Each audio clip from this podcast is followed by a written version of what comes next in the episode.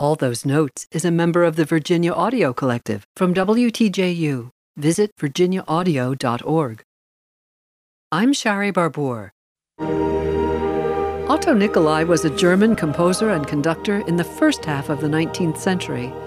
A child prodigy, his early musical instruction came from his father. Unfortunately, his parents exploited him as a child performer. When they divorced, the sixteen-year-old pianist and singer ran away from home and took refuge with a senior legal official, who treated him like a son and sent him to Berlin and Rome to study. After success in Germany with public concerts, Nicolai served as organist at the Prussian embassy in Rome, fell in love with Italy's culture, and decided to write opera. At one point, he was more popular in Italy than young Giuseppe Verdi. In Vienna, he served as court conductor. As a major figure in the concert life there, he founded the Philharmonic Society, gave concerts of Beethoven symphonies and other classics, and laid the foundation for the Vienna Philharmonic Orchestra we know today.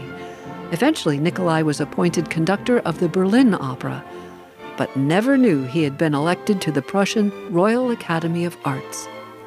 He originally wrote his operas in Italian. His last opera, The Merry Wives of Windsor, was an exception. Nicolai wrote his masterpiece in German and based it on Shakespeare's comedy. It's one of the few German comic operas in nineteenth century repertoire. It's also one of the most popular and most performed. The overture continues to be a concert hall favorite. You're hearing it now. Nicolai also wrote sacred and secular choral works, songs, chamber music, and orchestral works. However, the self-critical composer completed relatively few compositions. No doubt he would have produced more, had his life not ended prematurely. I'm Shari Barbour with All Those Notes. For more of All Those Notes, visit virginia audio dot org.